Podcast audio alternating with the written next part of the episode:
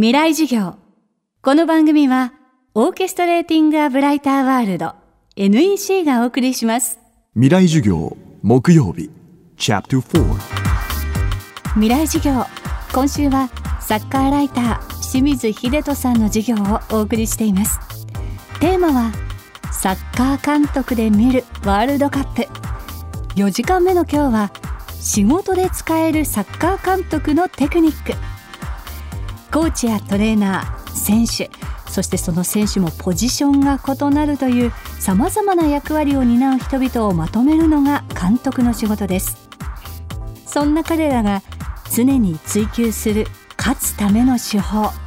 私たちの日常に落とし込んで聞いてみました。まずはチームの目標設定の方法そしてモチベーションアップ術です。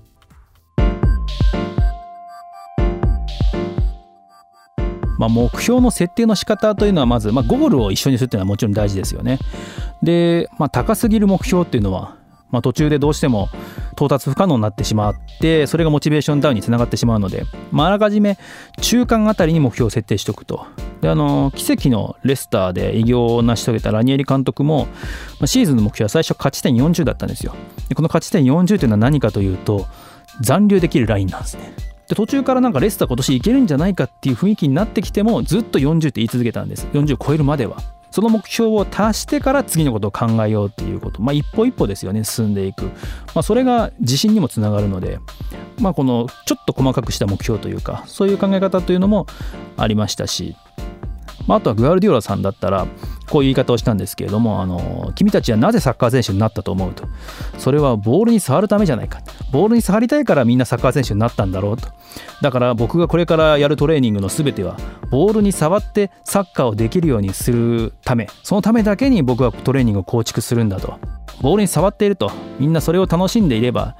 まあ、サッカー選手は24時間ずっと走り続けることができるんだっていう。まあ、分かりやすい哲学ですよね。もうそれがすごく響いた選手というのはもうこの監督についていきたいと思いますし。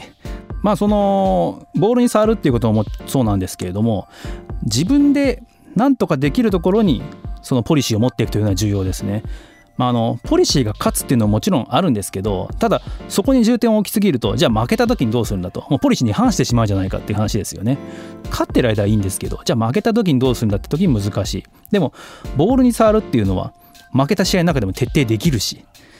まああるいはもっと簡単なことでもう仲間をとにかく信頼して仲間の悪口なんか一言も言わない。外に絶対そういうことは出さない。でも中で本音で言うとかそれも別に勝っても負けてもできることですよね。そういう自分でコントロールできるところにポリシーを持っていくというのもチームとしては重要なことですね。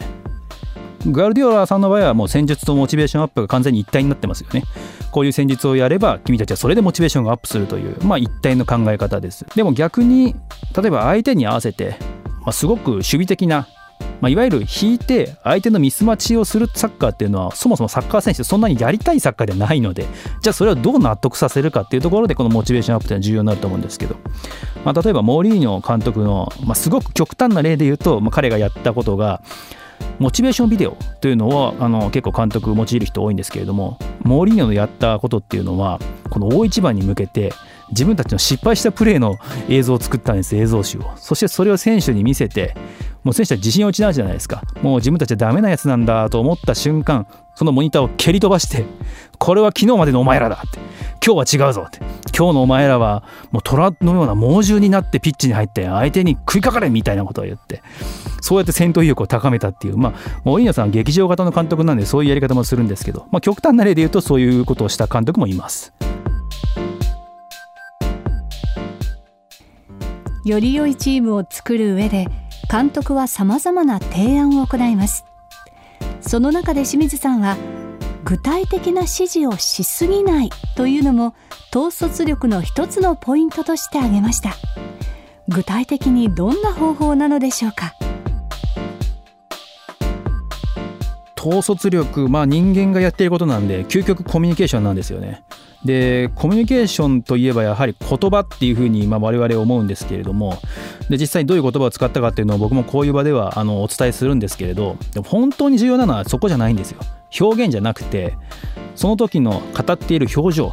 だったり間の取り方そしてこのイントネーションですね。今僕あえてちょっと間を空けながら言ってますけどこういうところでより説得力って変わってくるんですよね。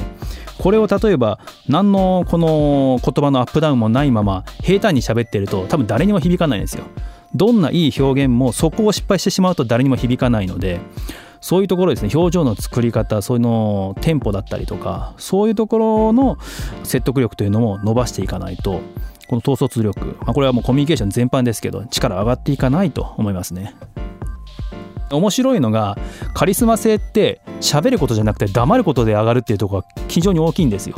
あの監督は黙ってるのが怖いって選手に思わせたらそれも一種のカリスマなんですよね。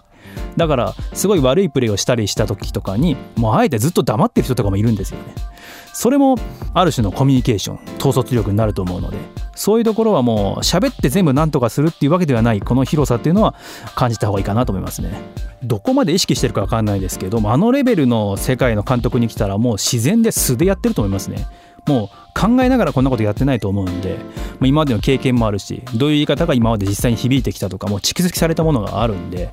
もうそれがもう自分の血肉になっているというような感じがしますね。未来授業今週はサッカー監督で見るワールドカップをテーマにサッカーライター清水秀人さんによる授業をお送りしました